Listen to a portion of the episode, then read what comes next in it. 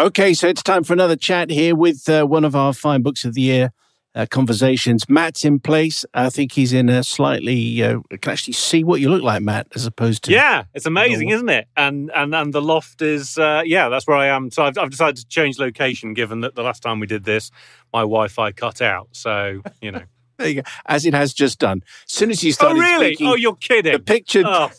The picture disappeared, and John Boyne, who's sitting there in his uh, in his luxury apartment, is thinking, "Well, I can see Simon Matt, as ever, disappearing because the picture quality is so rubbish." Anyway, uh, all that matters is we can hear John Boyne, who hopefully is feeling very patient and at one with the world. Hello, John. Hi, Simon. Good to talk to you again. How are you, sir? I'm very well. I'm very well. Um, you know, it's been 18 months sitting in this house, but uh, I'm feeling good.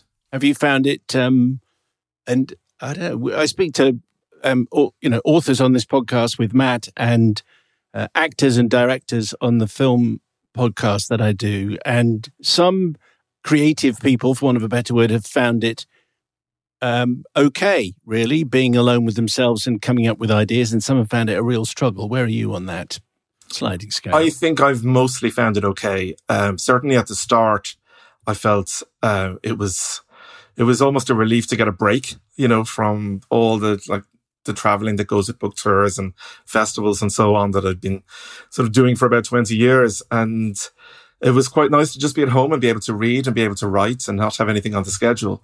I think as time went on, you get a little bit lonelier.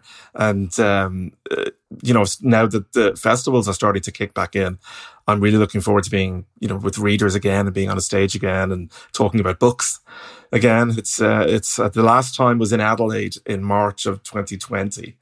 And I can remember reading about COVID while I was there and thinking, this seems to be turning into something, but not really thinking it was going to turn into something. Um, and, you know, that was 18, well, must be what, 15, 16 months ago? Yeah. I, and I had a book out last summer and obviously like all the other books, the one thing that you can't do is meet other uh, readers. You can't go to the book festivals and that's, and that's really, it is a really strange thing. Can you, do you think you'll be happy meet sitting in front of a desk with a long queue of people from all over, all wanting to come and have a selfie with you and to say hi. Do you think we're back in that kind of normal? How does it feel for you? For me, yeah, I'm completely happy with it. I've got my vaccinations, um, and I, you know, I'm not. I, I've always felt along the way that I'm not a scientist. I'm not a doctor. So whatever they tell me I can do, I will do. Um, and if they say it's safe to do that, then then I'm happy to do it. As as long as people are um, asking for signatures or selfies and not sort of uh, coming up to punch me in the face. Which, after reading this book, who knows? yeah, I have, I have to say, I mean, obviously, we're edging into the territory for the echo chamber, which is your book. The fact that you're not a qualified doctor or ep- epidemiologist doesn't mean a thing, mate. You can still pronounce on everything, yeah, regardless of uh, whether you have any qualifications for it. Just go ahead, knock yourself out. Well, that's true. People do it all the time and apparently are all experts. And what, what, I find funny is the way that we, you know, I'm sure you do it. I do it like with friends where I say, so what did you get? Moderna, Pfizer, Johnson and Johnson. And they tell you and you go, oh, right. Okay. And really, I haven't, I haven't even a clue why I asked that question or, you know, what the, what the answer is supposed to mean to me. Cause I, I don't yeah, really well, know. I'm now in a I'm in a mixed marriage. I'm I'm Pfizer and my other half is AstraZeneca. You know, so it's okay. I was Moderna. Oh, real Moderna. Okay, Matt, what are you? I'm uh, the yeah, I'm AstraZeneca, and so and so is my wife, as they say in Life and Brian. Well, um, anyway, so we've edged into social media and we've edged into expertise, and so we're we're into the echo chamber, which is the new book from John Boyne. And fingers crossed, Matt, just describe the cover, please okay, here's hoping. I'll keep it. I'll keep it tight. Uh, so um, the, the, the cover is sort of split. Um, the background between sort of three colours. You've got red on the bottom and then uh, blue and green uh, on the top. Uh, but dominating it is the picture of a tortoise with an iPhone strapped to its back, uh, and that's going to be the image that jumps out to you from the from the book stand. And then obviously uh, out picked out in white, the echo chamber. We all make mistakes, don't we? And John Boyne's name name at the bottom. So, John, the uh, the last time you were on the uh, on this pod, it was for my brother's name is Jessica, and in a uh, and uh, and if people didn't hear that, they can go back to where they got this podcast and they can maybe they should listen to that podcast first as a kind of a primer for where, because even though the stories aren't connected, they kind of are. Just tell us um, how you ended up with the Echo Chamber and why you wrote it and what the connection is with the, my brother's name is Jessica. Yeah, I've never actually written a sequel to any of my books, but in some weird way, uh, one could possibly describe this as such. Um, as you mentioned, I wrote My Brother's Name is Jessica a few years ago, and it was a, a young adult novel um, about a, a, trans teenager and narrated by her younger brother. Uh, over the course of a summer, and the younger brother is very confused and um, upset and concerned about what's going on with um, the person he's always believed to be his brother and is now uh, his sister. And I published this book, you know, hoping that it was, you know, a work of you know, compassion and empathy and um, understanding towards trans teenagers. And from the moment it came out, well, actually, from the moment, from about a week or two before it came out, uh, it became a bit of a, um, a subject on Twitter, particularly, with a lot of criticism going towards the book uh, for various reasons. Most of the critics seemed to be saying that not only had they not read the book, but they wouldn't read the book, but it was still terrible. And sometimes those opinions varied from because I'm not a trans person, so I shouldn't be writing the book, as if one should only write one's own experiences, or because the trans character was not the central character of the novel, which, in my opinion, was that uh, you know I felt it was more appropriate for me to write from the perspective of the the younger brother who is looking at the experience. Uh, the reality is, had I written it from the perspective of the trans character, I would have got um, criticized for that as well. So you know, you can't win um, in such situations. And gender politics seems to be one which is very uh, dominant on Twitter and on social media. And I came out of the experience feeling a bit beaten up, to be honest, because in the all the years before that in publishing novels, you know, I, would had novels that were you know, more popular, less popular, whatever, but I'd never really been the the focus of so much anger or um, you know antipathy from people and the uh, the way that complete strangers would uh, sort of define your character online and say, you are this, you are a bigot, you are a transphobe, even though the book was supportive of trans people. So it didn't make huge amounts of sense. But I came away, as I say, feeling a bit um, beaten up by it. But then as time went on, asking myself, A, why do people feel the need to attack others online in that way? And why did it upset me so much that when it happened? So, you know, I would respond to people defending my work and you have the right to defend your work.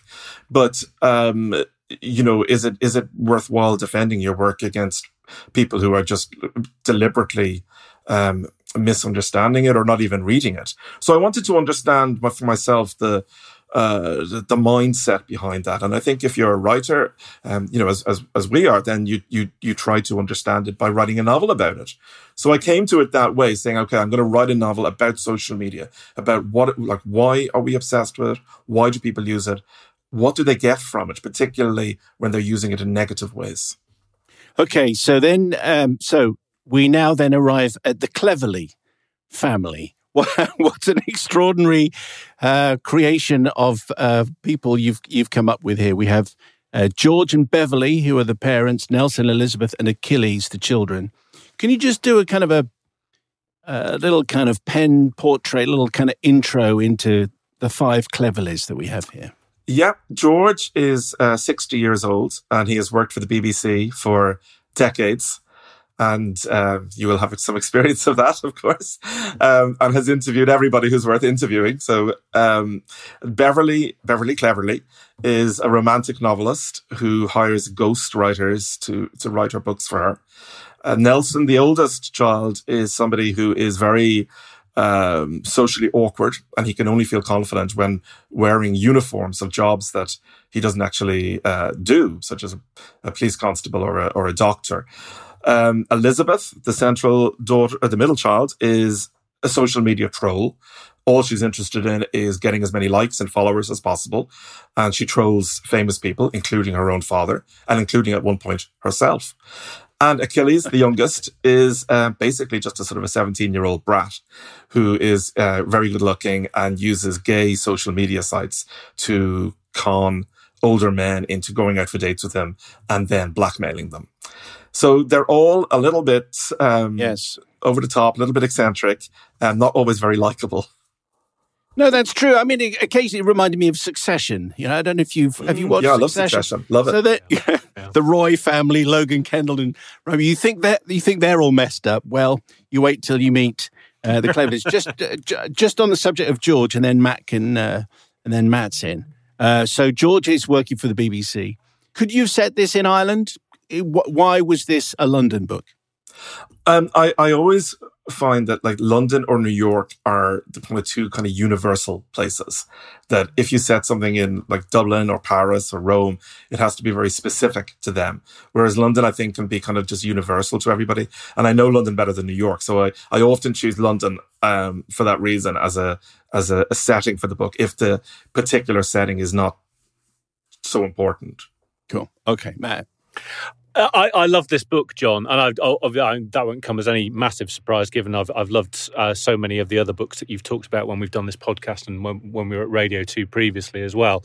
And and the first thing to say is that it's so funny, and I will say again when we've had when we've had writers on with books that are funny, I, I make a point of saying, and that should be enough. Because often you find people say, yeah, the book's so funny, and it's also this, and it's also that. No, a book being funny is already clearing a bar that most supposedly funny books don't get close to clearing. So it, you know, the, the fact that it's funny is enough. The reason why it particularly chimed with me is I'm um so um I, as I've already mentioned, I'm up in my loft at the moment, but um uh, downstairs, there is a picture. My wife um, bought me a, a sort of framed cartoon uh, a couple of years ago, and this cartoon's from like the Victorian age. And uh, basically, it's um, it's it's titled as London Club Men parading for practice in writing to the paper. In other words, they're they're literally queuing up in their club to be able to write a letter because they're so offended by something that they've re- that, that they've read in the paper, and it is this seeking out offence that um, that we, we obviously we see so much on social media, but but I suppose the question that that throws itself at me here is. Is this not something that has always been there? Social media sort of exacerbates it, but there has always been this sort of latent desperation for relevance. I need to be relevant, therefore I'm going to seek out offence uh, and and find myself offended and find myself insulted so that I am relevant. Yeah, um, I, I, do think that a lot of people uh, go onto social media hoping to have that voice that they have felt that is missing out in their lives. That they they look at people on the radio or on television or in the papers and ask why are they um, why why do they have a platform when I don't? And originally, I think when social media was set up, particularly when Twitter was set up, uh, it, it, it, it, it had a lot of benefits to it. It it um, it amplified the voices of people who had been historically disenfranchised. It put everybody on the same level, effectively, whether you were the president of the United States or, um, uh, you know, a 16 year old kid in school. And all you had to do in a way was be interesting. And then people would, you know, maybe come to you and, and listen to you.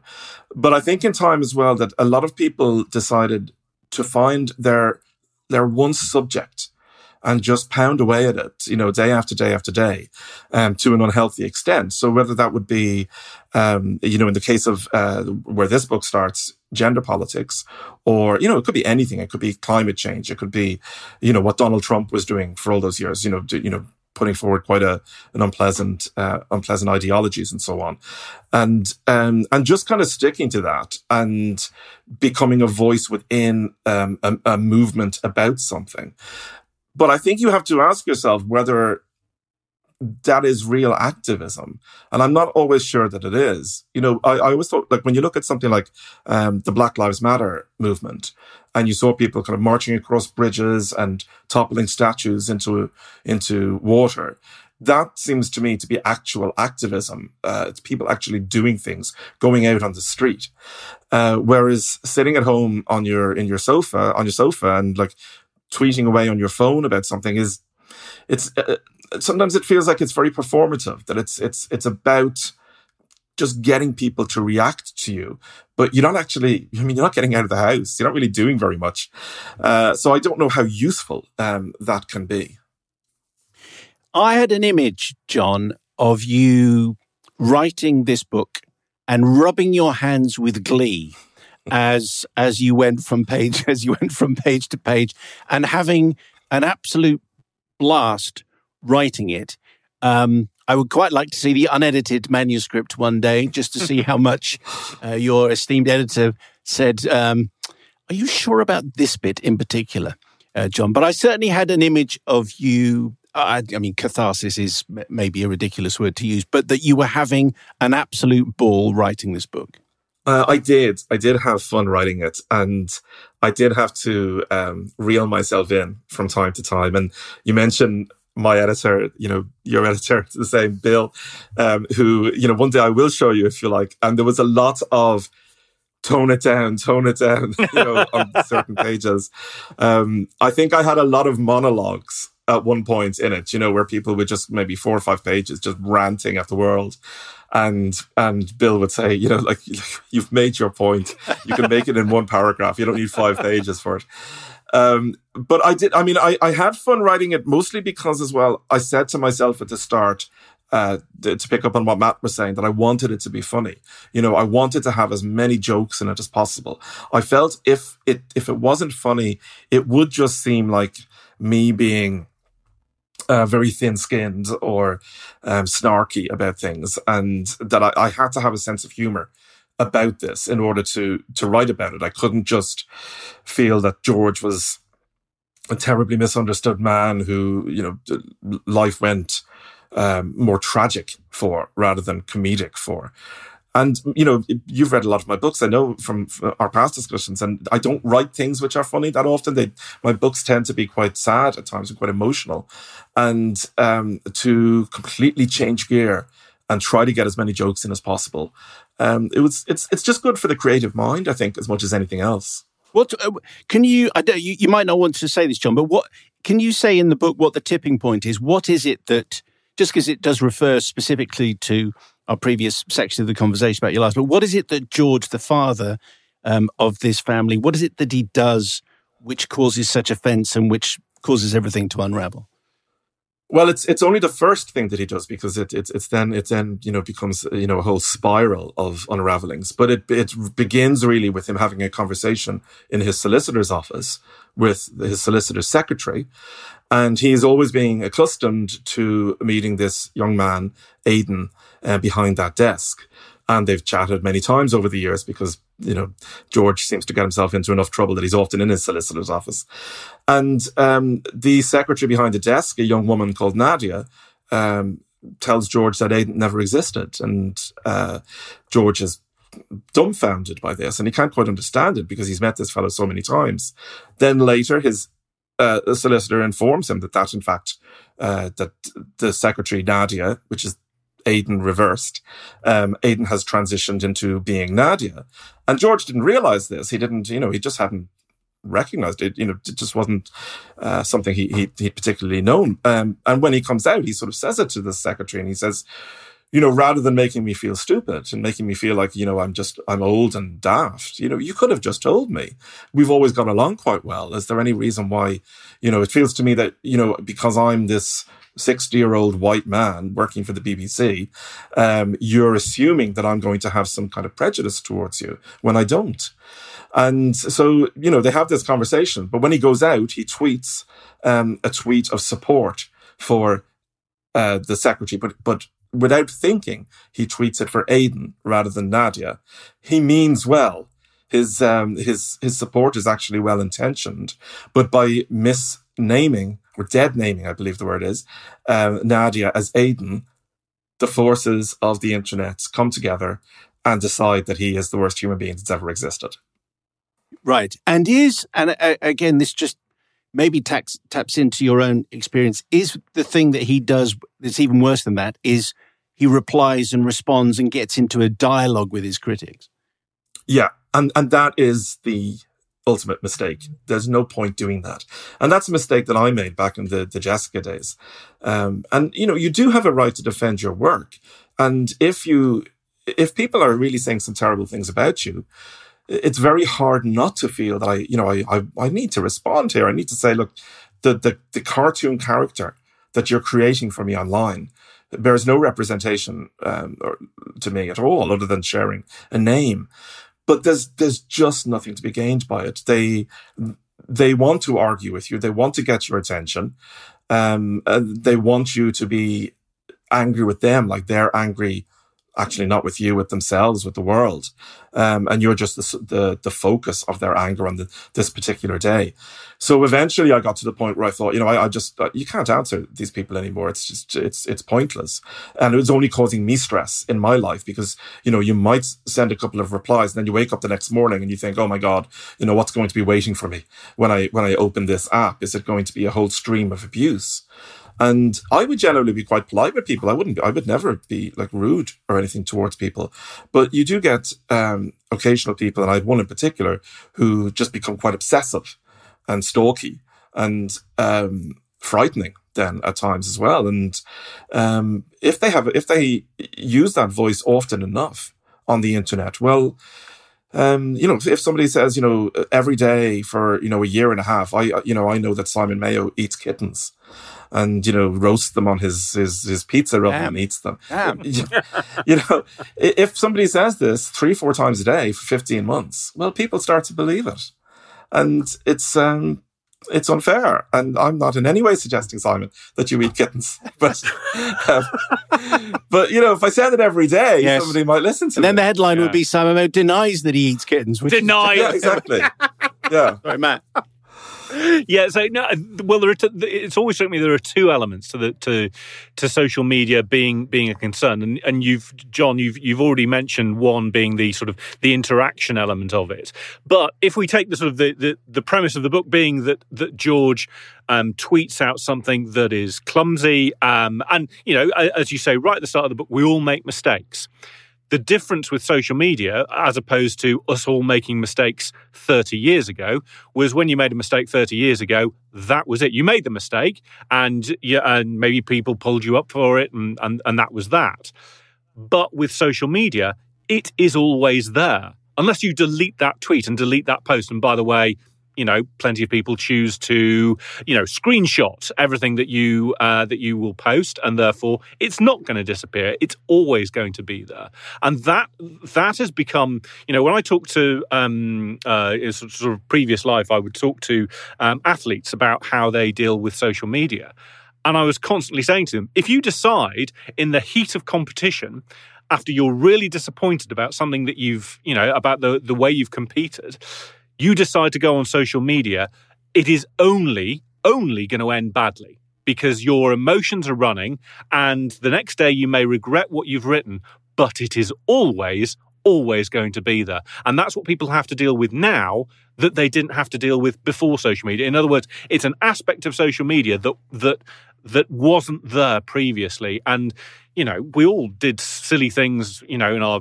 teens or 20s, but at least those things haven't been preserved for, for, for, forever. Yeah. I mean, the thing about it is there's no room for nuance at all on social media and especially on like 280 characters. Um, there's no point trying to be witty or sarcastic or ironic in some way. Everything is taken out of context. And people who have, uh, for whatever reason, taken against you are always looking for that one thing that you post, which will, they will say will define you. Now, the reality is if you were to follow me around all day from, you know, the moment I wake up till the moment I go to bed and just kind of record me, I'm going to say 20 stupid things. Um, at least, you know, and, and that will just be before I've had my breakfast probably. And, but, you know, those stupid things are, are not necessarily things that have to define your character. They're just like a, you know, a stupid joke or a whatever it is. But as you say, Matt, because it's, it's, um, it's memorialized there and people will screenshot it and it will sort of, people will think this is what defines you and it's a it's a very it's a very silly way to look at people. I think. There's a line in the book, John. I forget who says it, but it refers to Twitter as a place you can go to be awful. And I wonder if you think that Twitter is particularly at it, well, it's particularly to blame, you know, and that's where Donald Trump was banned from first, I think.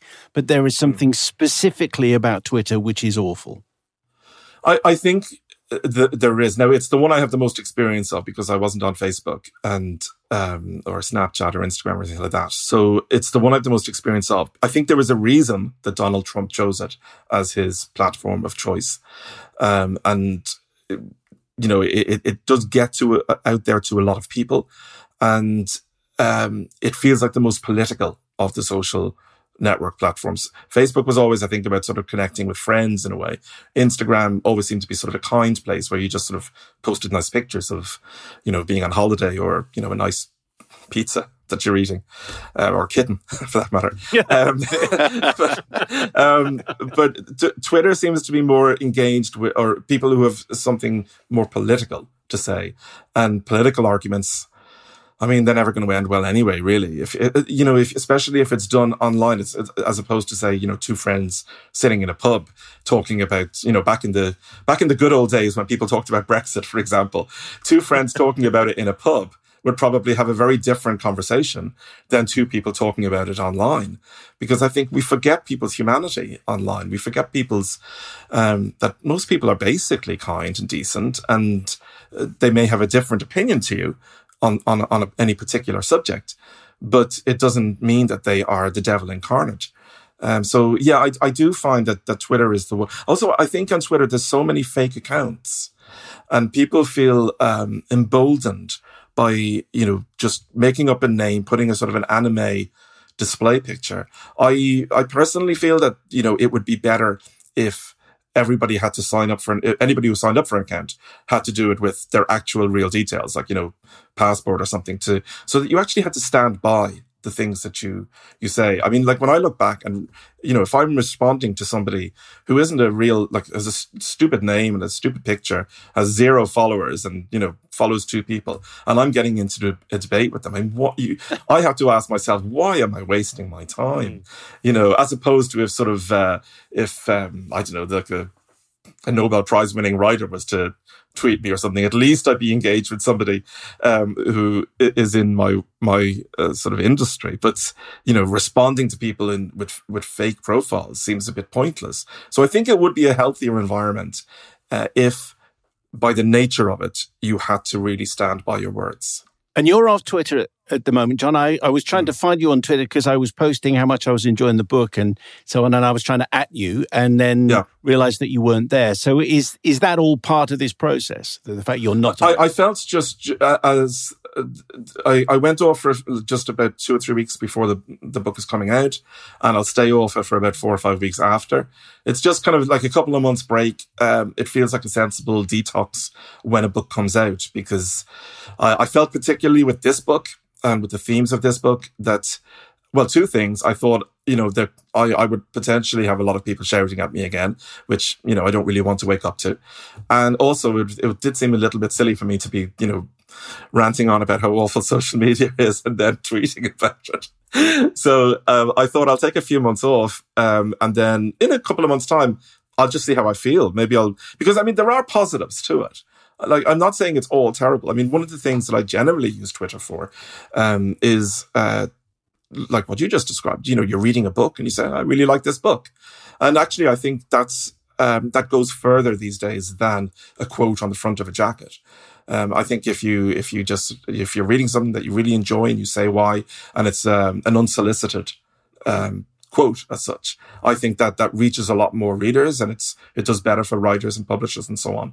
So I enjoy. I mean, they are the parts that I enjoy on Twitter.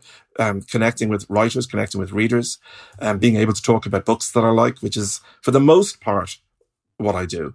Um, and I think that's um, a healthy way to use it. I, I, do. I, I have a sort of theory about um, social media. And so, so, the only social media I'm on is, or the only one I use regularly, is Twitter. I've never been on Facebook, um, and that is so. We tend to forget when when Twitter first started out. Uh, and certainly for the first couple of years, I know Simon, you were on Twitter well before I was on Twitter, and as it when it first started out, it was bluntly a lot of um, celebrities, and there was what I would call the Stephen Fry and lift years, which was you know Stephen Fry, I'm stuck in a lift and the lift's not going anywhere, um, and I'm tweeting out to my followers and and you know what can we do in this lift while we're stuck here, and he was getting all these fun things coming into him. Can you imagine that now? Celebrity stuck in a lift what should I do? Basically, Twitter is going to be alive with people saying, throw yourself down the shaft. I've had enough of you in your lift. And so, and so, so Twitter went from this be, being this place where everyone was like, oh, I, I, can now, I can contact, you know, Stephen Fry, Simon Mayo, I can talk to them, whereas I wouldn't have been able to do it before. And to begin with, it was all great. It's like being this sort of massive marquee where the first people in the marquee are all very polite. And then this other wave of people come in who've all had a beer and uh, have decided, you know what, it's all a little bit saccharine in here. I'm going to say what I think, and I'm going to tell these celebrities exactly what I think of them uh, because that's you know that, that that's going to be my thing. And so then, as I say, Twitter got a little bit sort of, you know, uh, dodgy. So everyone started saying, right, I'm now going to Instagram where it's much nicer. And Instagram was nicer for a couple of years. And then everyone talked about how, you know, people keep sliding into my DMs on Instagram and saying really unpleasant things. This is a long winded way of me saying there is something at the heart of social media, which means it's going to turn. As much as as much as we, you know, it might start off with the most noble of aims, and um, and I, I would agree with you, John, with this idea of you know everyone has to, you know, give a sort of snapshot of your passport, that kind of thing. I, I can't believe that Zuckerberg or you know Jack at, uh, at Twitter that they set off with the idea I'm going to create this social media monster. I think there were noble aims at the start of it, but when you add that, that the algorithm of social media to the algorithm of human beings, it's just going to turn, and it's always going to turn at some point. Yeah, I, I agree that there were noble aims, and I think there are still noble aims on it at times, and many people use it in positive ways. But as you say, there are controversialists, people who um, will will maybe try to build a media profile, um, and they they don't even half the time believe the things they're saying themselves. They're just saying things just to get attention, and you know, just to kind of you know, the sort of I know she's not on it anymore, but the sort of Katie Hopkins type people of the world who see this is the way I can make a career is by just being nasty. And every so often something tragic happens. You know, we saw it when, when Caroline Flack died. Something tragic happens and everybody says we now need to kind of be more considerate of each other uh, or hashtag be kind um, on social media. And it seems to last for about two hours. Mm-hmm. And um, uh, before before it all changes, I, I remember like it's a I mean, it's it's an awful thing to say, but it's the truth. I remember when Caroline Flack died, re- seeing a very prominent um, UK uh, broadcaster saying how awful it was, how you know this should never be allowed to happen again. Um, she was too young, to, you know, the abuse, and then 20 minutes later, tweeting another tweet um, about Jane Fonda and criticizing her for having work done on her face and for having, you know, political opinions within 20 minutes. And, you know, you think, do you not see it?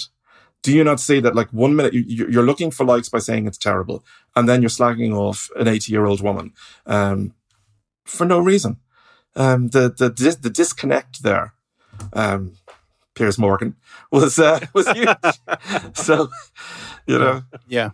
Um, yeah, I, and I think a lot of people listening, John, will be will be nodding, thinking, "Yep, this is exactly what I was thinking." And that anonymity point, I remember talking to Mark Kermode, who uh, I do the film show with uh, on Five Lives, also the film critic for The Observer, and he was looking at the you know b- below the line comments, and I kept on telling him to stop because oh, yeah. because it doesn't matter how erudite the publication is, as soon as you go to the below the line comments, it's rancid. You know, it's absolutely terrible. And I'm sure your suggestion of anonymity um, would help. I can't see it's going to happen anytime soon, though.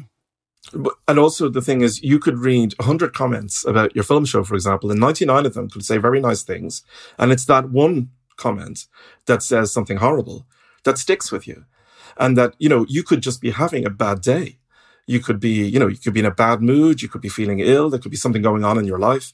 And that one comment that somebody sends just to be mean can mm. really destroy your day or, or push you in all sorts of un- unhealthy directions. Right at the beginning of the conversation, John, you, you said that you were, you wanted to explore social media. And one of the things that you wanted to explore in this book is why you had been so upset by the reaction to the Jessica book. Did you come to any, I mean, apart from the obvious, did you come to any conclusions about why you were particularly traumatized in the way you were? I did. And I think it comes down to bullying. And I think could, when I was in school, I was not a very confident child.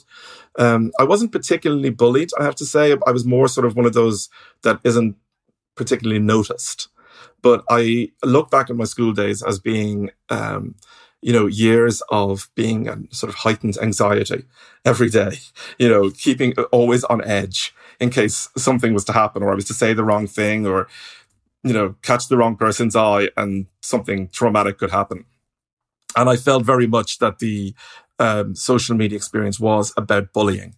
And no matter whether you're a 12 year old or a 90 year old, um, bullying can is, is an appalling thing and can really, really affect a person. And uh, I, I, guess it took me back to feeling like that. Hmm.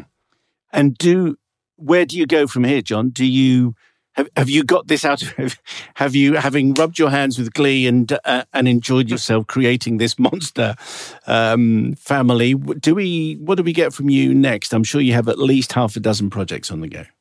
Um, I am, yeah, I, I do have it out of my system. That's that's true. I've, I've you know that's my last sort of social media um, commentary.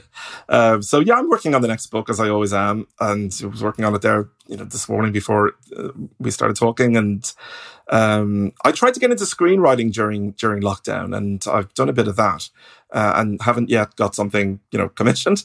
Um, so it could be a complete failure on my part, but at least uh, you know I just decided to try something different, and um, I turned fifty, so I wanted to kind of set myself a new challenge, and uh, I got commissioned to adapt someone else's novel for a feature. So we will see does that come to something, and I've quite enjoyed that. Um, so yeah, lots of projects on the go, and but mostly the same kind of you know, always just working on the new book. I still feel as excited about new books as I ever did.